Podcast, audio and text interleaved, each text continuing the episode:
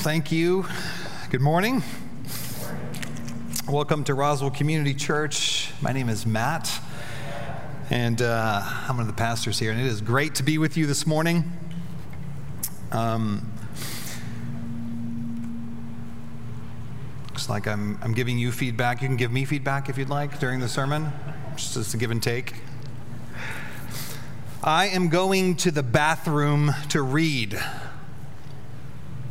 Those are the final words that Elvis Presley said to his fiancee, um, what was her name again? Ginger Alden, on the night of his death in 1977. I was going to tell you what he's reading, but I think I'm just going to leave that to y'all to go find out. Don't get on your phones to pretend you're doing a good report ballot and look it up.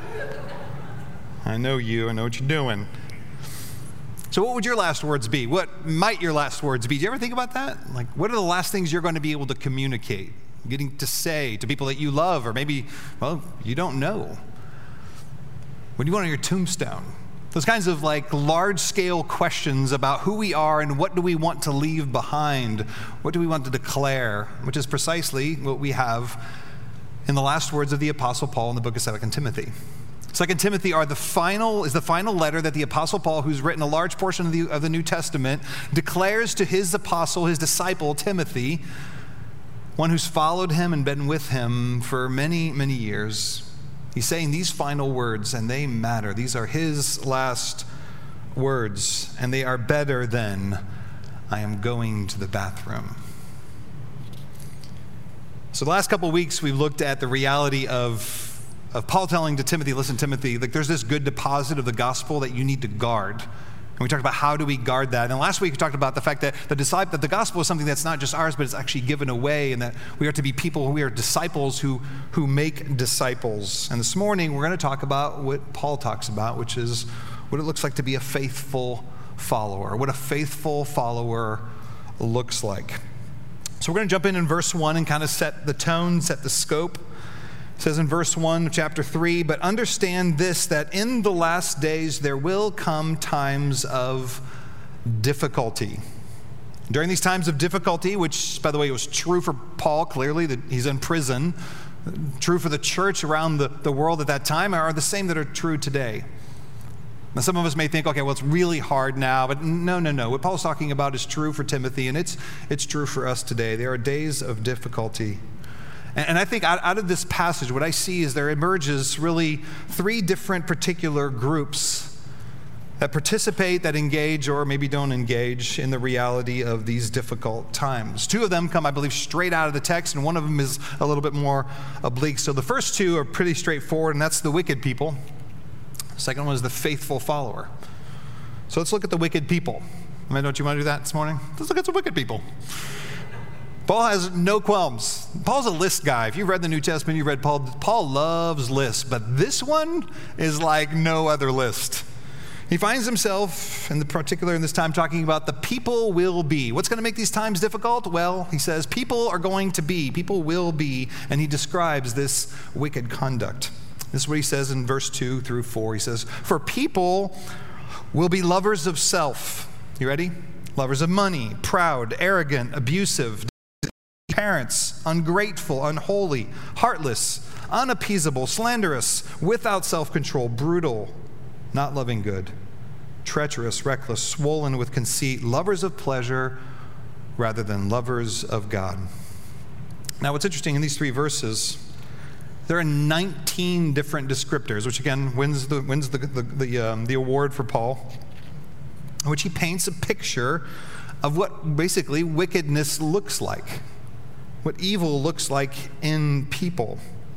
Now, I'm not going to break down all 19 of these, so whew, it's going to be all right. But I do want to make just two observations in particular. The first one is actually uh, drawn from some of my reading from John Stott, and I thought this was really fascinating. Is that this is that the list begins and ends with love. Begins and ends with love. Well, begins with the presence of a particular kind of love and the absence of another kind of love. It says in verse 2 For people will be lovers of self. And at the end of verse 4, it says, And not lovers of God. As a matter of fact, four of the 19 of these descriptors have some form of the, the loving piece to it. There is this affection, this desire that's part of what it means to follow or not follow God. What implies is that, that the, at the root, what's broken and what's distorted about these people is that their love is falsely oriented. Now, instead of being first and foremost lovers of God, they are instead lovers of themselves, lovers of money, and lovers of pleasure. But they're lovers. You are what you love. And I don't think anyone says it better than 19th century Scottish theologian Thomas Chalmers in his phenomenal writing on the expulsive power of a new affection, as he talks about the, the work of how affection works and how it works and why it matters. So listen to what he says. He says, It is seldom that any of our bad habits or flaws disappear by a mere process of natural extinction. They don't just go away. At least it is very seldom that this is done by the instrumentality of reason or by the force of mental determination but what cannot be destroyed, he says, may be dispossessed. And one taste may be made to give away to another and to lose its power entirely as the reigning affection of the mind. Oh, good news. He says, okay, the boy who ceases, uh, who ceases at length to be a slave to his appetite does so because a more mature taste has brought it into subordination. The young man may cease to be idolizing sensual pleasure, but it is because the idol of wealth has gotten the ascendancy. So the love of money can cast out the love of sloth. However, even the love of money can cease to have mastery over the heart if it is drawn into a world of ideology and politics. And he is now lorded over by a love of power and moral superiority. But there is not one of these transformations in which the heart is, check this out, is left without an object. The heart's desire for an ultimate object, object may be conquered, but its desire to have some object is unconquerable. The only way to dispossess the heart of an old affection is through the expulsive power of a new one. It is therefore only when admitted into the number of God's children through faith in Jesus Christ that the spirit of adoption is poured out on us. It is then that the heart, brought under the mastery of one great, predominant, and supreme affection, is delivered from the tyranny of all its former desires, and the only way that deliverance is possible. And this is why Paul says, People are lovers. We are what we love. There is no way to dispossess the affections of your heart towards something other than with something that you will love more.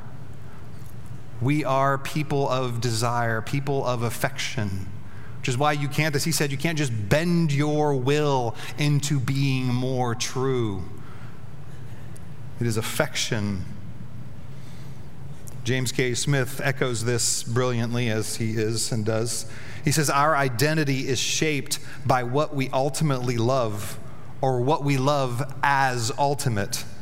Being a disciple of Jesus is not primarily a matter of getting the right ideas and doctrines and beliefs into our head in order to guarantee proper behavior. Rather, it is a matter of being the kind of person who loves rightly who loves God and neighbor and is, listen, oriented to the world by the primacy of that love.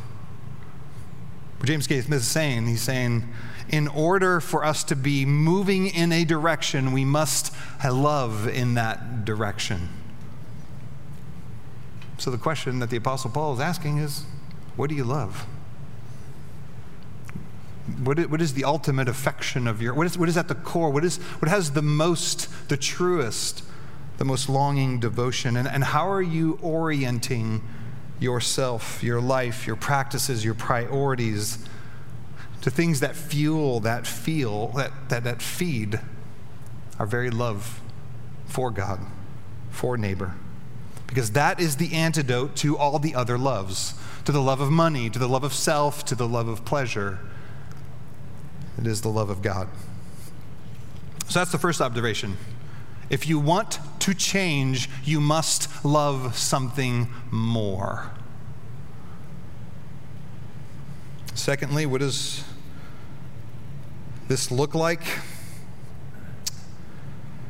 What says in verse 5, what does this wickedness look like? In verse 5, it says, having the appearance of godliness but denying its power. He says, avoid such people.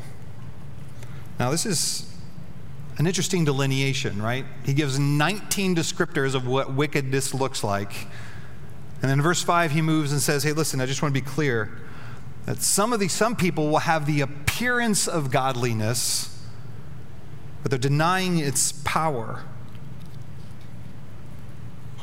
It's not what we usually think of when we think about wickedness, because Paul is reserving this not just for sinful people in general, but he's talking about people who make religious declarations, but false, who are false in practice who have, as he says, the form of godliness but deny its power. Folks who, who go to church, who bow their heads when they pray, who, who sing the songs that we sing, who maybe even put cash in the box, but look holy and yet inwardly are empty or false.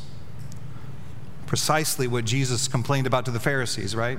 those who were the super religious of the time. He said, Listen, you, you wash the outside of the cup or the bowl, but inside, he says, you are full of greed and self indulgence. Which is why Paul says to Timothy, as a command, avoid these people.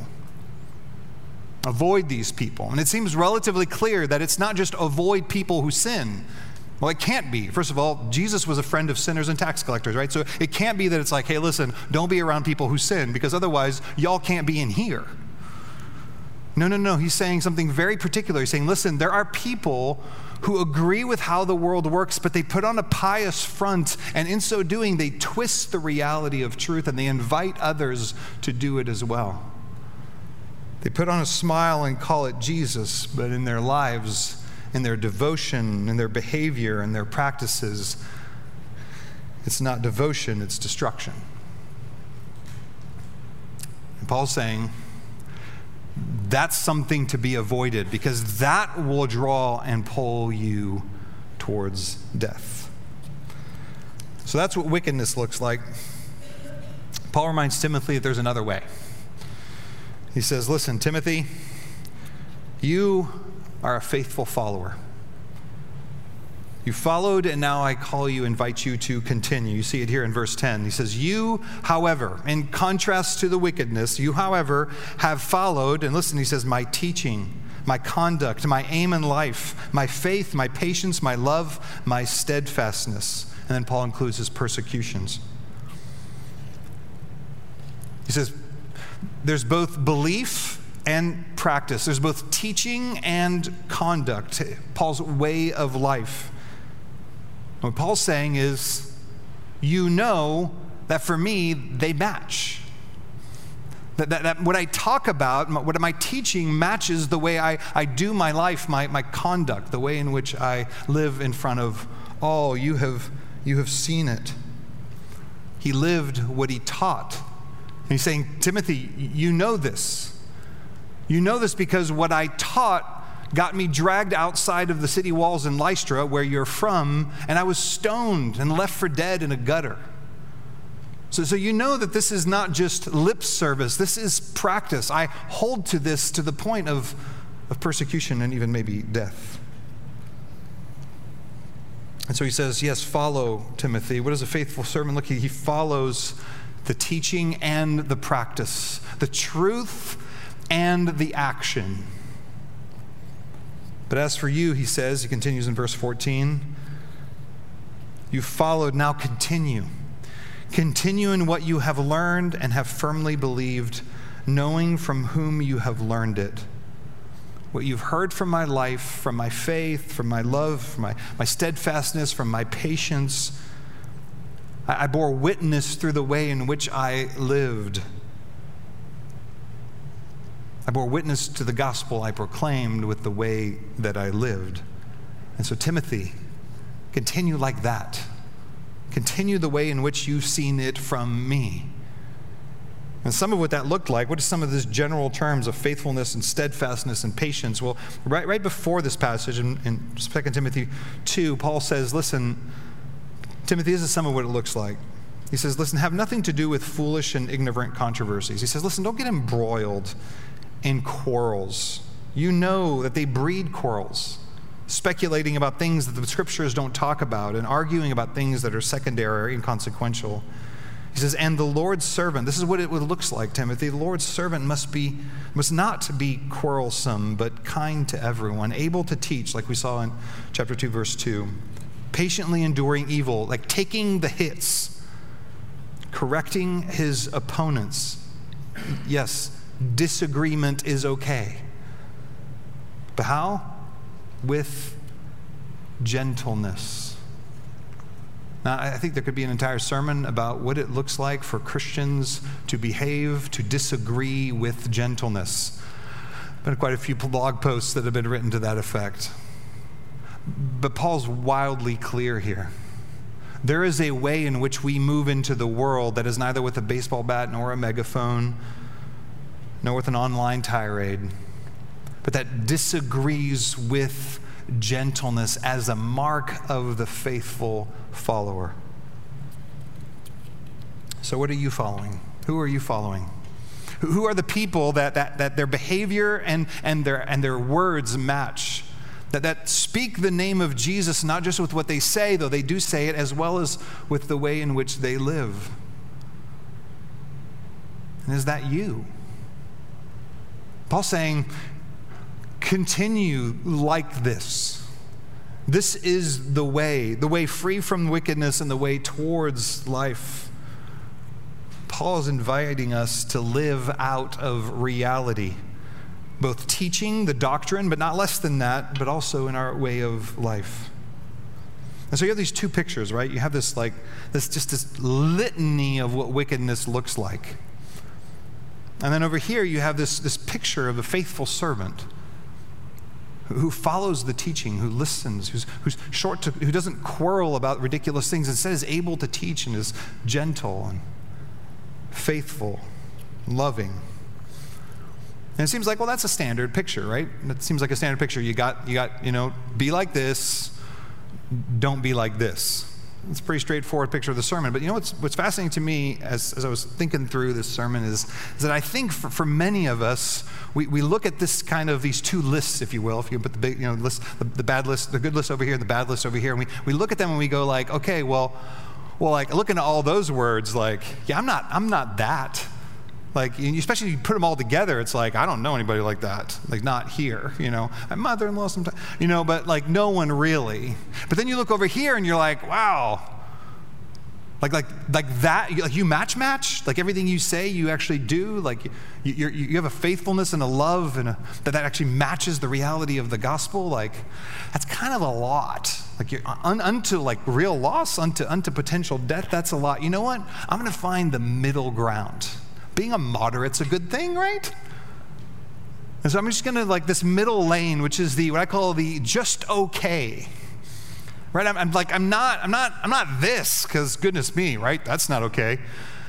But this is a lot to ask of, of anyone.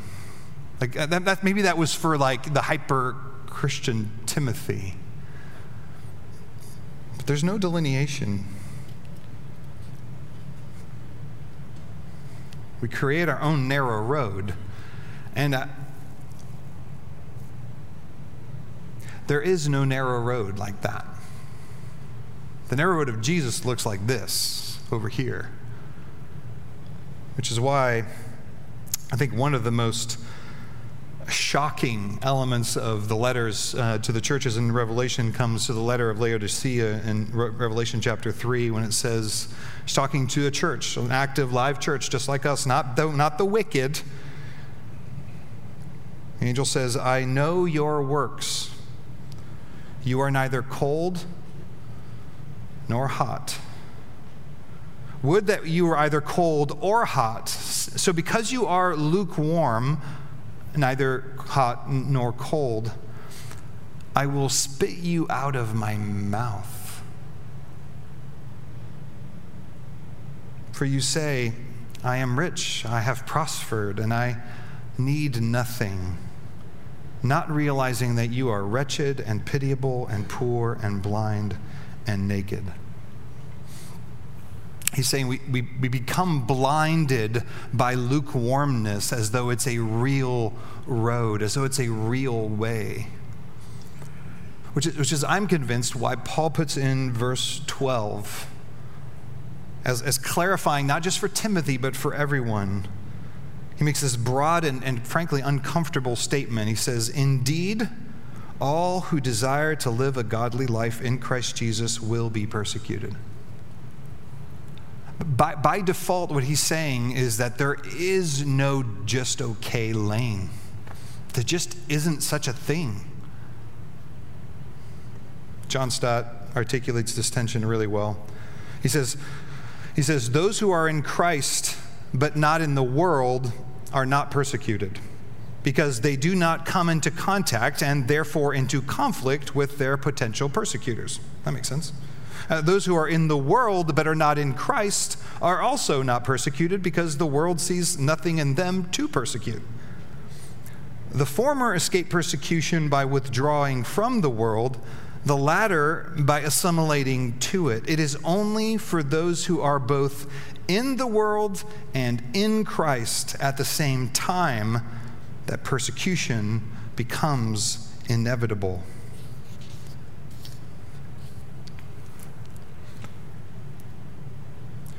So, in what ways have you and I, and I, and I mean you and me, like me, have I kind of crafted something down the middle? There are elements of that list of 19 things that any of us could look at and say, yeah, there's some, there's some truth in that. Maybe not 100%, but you know, like lo- lovers of money, lacking self control, lovers of self, you know, pride, arrogance, like those, those things emerge, and, and I think we could recognize them. We might look at them and say, like, no, though, that, that shows up sometimes, and have mercy on me, O Lord, right? But the question is, to, to what degree do we find ourselves saying, like, this, this, is, a, this is okay? This is, this, is, this is a version of the Christian life. And what, what, Paul's saying in his final words, after having lived the entirety of his ministry life in, in, on the front lines of the gospel, he's like, it's not how it works. And have we convinced ourselves that it's okay? Well, how in the world, if we find ourselves going like, oh, it's okay, but this, okay, I'm trying to overcome some of this, but this feels like much, how do we become the kind of people where this is not like this, where truth is worked out in our lives? How do we become the kind of people and how do we become near the kind of people where that's true? Well, Paul says that there's really, this is accomplished through the threefold effect of God's word. Not exclusively, but here he points to the threefold effect of God's word. And the first is that's the word's effect in us. He says, Do you want to, you want to be someone who, who lives like this, whose heart is disposed this way? Not comfortable, some, some kind of make believe, not, not, not struck in the middle of wickedness? Then the words, the words has to have effect in us, in the privacy of our hearts. And he says it does. Verse 16, famous passage, famous verse. All scripture is breathed out by God and is profitable for teaching and reproof, correction, for training in righteousness, that the man or woman of God may be complete, that is, proficient, capable, able to meet the demands of life, equipped for every good work. What Paul's saying is listen, the word, it instructs us the Word of God, it, it trains us, it hones us, it, it points us to the areas that are misaligned by the Spirit. The Word does it in us through the Spirit. It's its purpose. This is why John Mark Comer says in his book, he says, Doctrine does matter very much but not to pass the test or get into heaven. It matters because we become more like our vision of God. The goal of reading Scripture is not understand, it's not information, but spiritual formation to take on the mind of Christ. And so the word, the word of God, the scriptures are capable of shaping and equipping us to be able to be kind of people who are useful for the kingdom, to the kingdom in our work and in our relationships and the way we think and the way that we act. How? By bringing us face to face with reality, with what really is, what is true about us, graciously, but really, really honestly.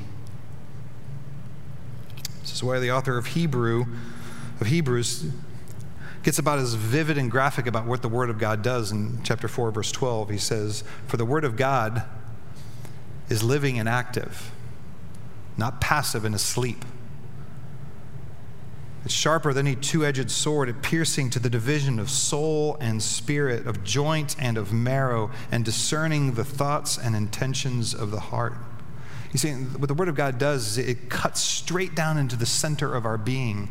It in the best possible way. It fillets open our hearts to reveal reality, to reveal and show what is misaligned, to reveal and show also what is aligned, what is true and good. It goes all the way in. It's made to do that. Cuts deeply into our private life and reveals what's true about us and about God. If you remember a year and a half ago, or so, about a year ago, I guess, we, uh, we spent a year reading uh, through the Bible together. And one of the reasons why is we want to be the kind of people who were grounded in God's Word. This week, I, I pulled out this kind of the introduction paragraphs that we gave to you all the way at the beginning. I guess that was two years ago now. Saying, okay, so why are we doing this and what does this look like? And as I read this, I thought, oh, yeah, this is what we were doing together. I was talking about the scripture. We said, this book, and this is my version of quoting myself. This book, this I, I didn't bring my glasses, and now this is very small. All right. This book can and will turn your life upside down if you choose to seek God in it. It will challenge your perceptions of self, the ways you relate to others, what you do with, with what you like and what you don't like, and how you view everything you own. In the stories of the Bible, you see yourself both the ugly and the redemption that can be. If you will let it, the scriptures will do its work in you over time. That's what Paul's saying here. He says it does a work in us, it affects us, it changes us by the Spirit. So the word, the word affects us from within, but, but it goes beyond that. The word affects us by affecting it through us in public. So moving to Romans to uh, 2 Timothy chapter 4, Paul shifts and he says, listen, it's not just the reality of what the scripture is for to reprove, to, to correct, to train, to make you the kind of person who can, who can live out this reality. It's, it's also something that's it's become through you. He says in verse 1 I charge you in the presence of God. Uh, this is also known as a freighted statement before I'm about to invite you into something. I charge you in the presence of God and of Christ Jesus, who is the judge of the living and the dead, and by his appearing and his kingdom. That's all the words, okay? That's all the freight. By this I charge you. And what does he say? He says, Preach the word. Be ready in season and out of season. Reprove, rebuke, and exhort with complete patience and teaching. Now, if you went to Dallas Theological Seminary, you know that, you know, preach the word is actually, I think, tattooed on you somewhere. I think it's one of the rules. That's my shot at a couple Dallas theological people in the room. Um, but preach the word, which is the motto of Dallas Theological Seminary, is not exclusively for Timothy and preachers. Is it for them? Absolutely, it is. Paul's invitation here is to say, that the, the, truth and the transforming reality of the gospel that you have not just heard, that you're not just learning to obey in your interior world, that you're not just learning to, to love, is something that also must be spoken from you. It must come out of you. That's not just Timothy, that's us. And did you notice the correlation in the words? We talked about all scriptures God breathed, right? Useful for correction, reproof, training in righteousness. Do you notice the correlation between the words of, he says, oh, yeah, th- those same things, now say them out loud and make them real for other people. Invite people into the reality of that. There's a public implication to the gospel. That's true towards fellow believers, towards one another. That, that, we would, that we would talk about the things of God, that we would remind each other when we're in the pit or we're on the mountaintop of the realities and the beauties of God. That's one of the reasons why we live in community to do just that with the Word. Not, not firing off some little Bible verse that we read, but, but actually saying, hey, here's why this matters to me and why it may matter to you today. We rehearse the gospel by rehearsing the Word. And sometimes some people, some of us need, we need a, a, mental argument on the scriptures, and some of us need a tangible rebuke by the scriptures. And others of us just need a word of encouragement from the scriptures. So it's towards believers, but also, of course, it's towards those who are not believing yet. And, and this is probably where point one and point two kind of collide. Because I think most of you are probably like, okay, yes, I agree. The scripture breathed out by God should affect me. It should change my interior world. I should be someone who's becoming more free, more alive, who's, who's resembling the opposite of the characteristics of the wicked and more of the beauty and the power and the joy that comes in what it means to be a servant of the Lord. Yes, Matt, I want that to be true. Lord, Holy Spirit, make it so. Amen. And then, and then we just slide into the next chapter, and the very scripture that we were just talking about is saying, hey, by the way, you can't stay quiet. And by the way, that's uncomfortable for me. Uh, yesterday, Becky and I were on a walk in our neighborhood. It's a new neighborhood, so we have new people moving in. We haven't met a bunch of people yet. And, and we, we uh, one of the, the, the, neighbors there, his name is Matt. That's why I remember his name, because, you know. Uh, and uh, we're talking, and, and, we're just talking about, you know, things that neighbors talk about, like lawns and HOAs. Yeah. Um, but at one point he goes, hey, remind me, aren't you like, like a pastor or something? Which is always a setup, by the way. and I'm like, yes. And uh, he says, well, you know, the, the, the, um, the, the, priest at the church we go to, like he's in the, in the military reserve. I didn't know if you were doing that too. And I was like, oh, no, no, I don't. You know, I, just just do it here you know um, and he goes and so um, he goes but you know by the way my, he says but my wife you know she kind of i go with because of her and he goes the classic no offense which i'm not even sure what you're supposed to do with that at that point like offense taken you know like i don't know but you know with gentleness um, and uh, but you know what happens to me immediately? I'm like okay cool you are clearly not interested in this conversation. You know, I mean, you, know, you bring up the military thing, but not interested. And so I'm like, I'm like, oh yeah, no, I totally understand. And then Becky, right next to me, she goes, well, what church do you go to? Well, this guy's not interested at all in having a spiritual conversation, I promise you. But my like little evangelist wife over here is like, me about it. And I'm like, I just want to keep walking. Can we keep walking? Um, I literally was like, whoa, whoa, he made it clear. I think we tried, you know? I mean, I said something, I believe, somewhere. Paul looks at Timothy and says, Do the work of an evangelist. Now, some people say it's because Timothy had the gift of evangelism, but, but there's no indication necessarily of that. And by the way, it's the work of an evangelist. It's like, do the work of someone who's going to proclaim the thing that is true in you. And I think this is maybe the way in which God's trying to challenge my soul. Because I walked away from that and I was, I was wishing Becky hadn't pressed further. You know what the word did? I got double hit. Like, I want to become the kind of man who not only lives out the things that he says and believes, yes, but also lives out the things that he says and believes. Like this that we are to be a people who talk about the Jesus that we love. There was a 19, uh, 2019 survey by, uh, by Barna Research, and um, it found that, and I'm not picking on millennials, but this is one of the recent pieces it said 47% of practicing Christian millennials, which is about over 50% of our church here, agree at least somewhat that it is wrong to share one's personal beliefs with someone of a different faith in hopes that they will one day share that same faith. So these, this is committed Christians. Almost half of practicing Christian, uh, Christian millennials believe that evangelism is wrong. Now, this is not a pointing at millennials. Do you know why millennials think that?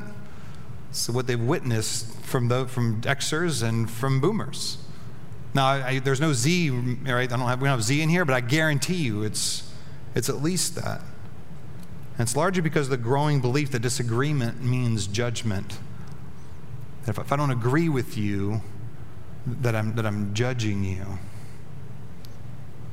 And, and there, was a, there was an old adage that I heard years ago, which I think is really funny, and you may not. it said, you know, are you this is, you know, talking about living the Christian life. Are you smoking what you're selling? Okay? It's sticky, that's why I like it. Are you smoking what you're selling? You're talking about Jesus, but are you living it? That's the implication. And honestly, I think the more appropriate thing today is like, are you selling what you're smoking?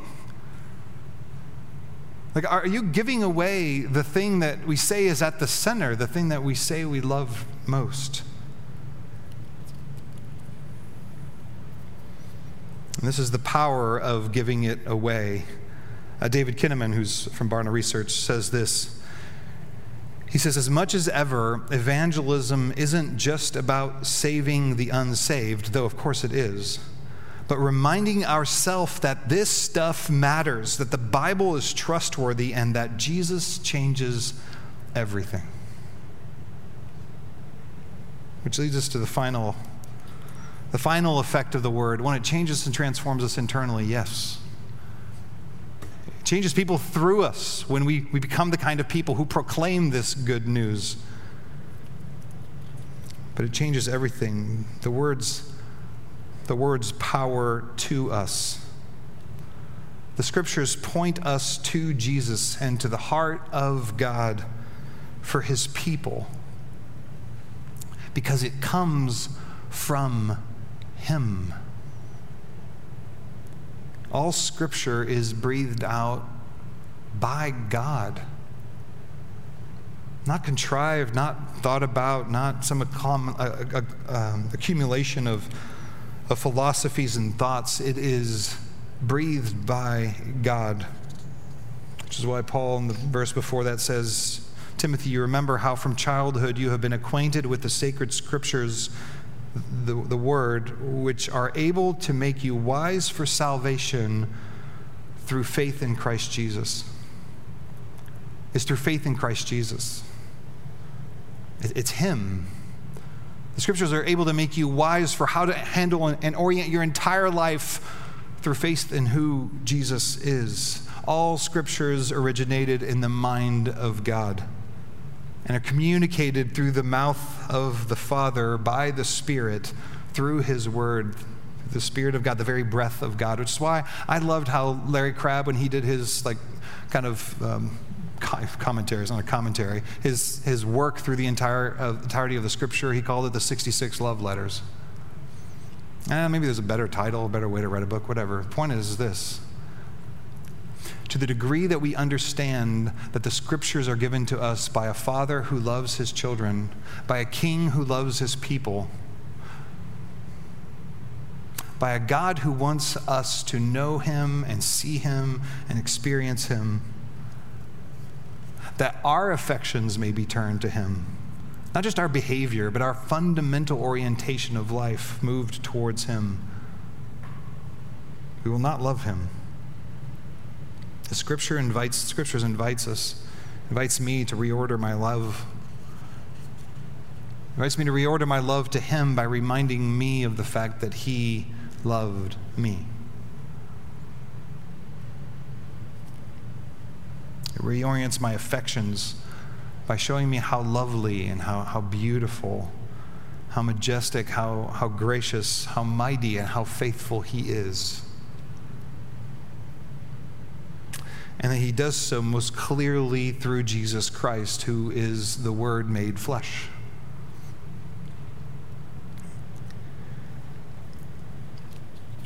We are changed when we love God who gives us his breath through his word.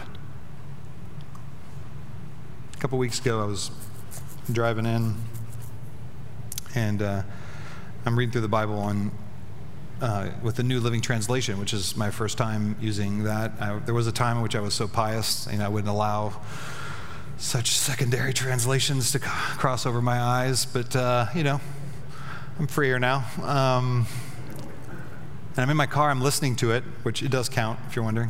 Um, and Psalm 90 comes on. The first verse of Psalm 90 in the New Living says, Lord, through all the generations, you have been our home. I'm on 140 there. And just tears start streaming down my eyes. Like, Lord, you've, you've been my home. Through all my generations, all my seasons, all the things that have come, all the things I had no idea about, you've been my home.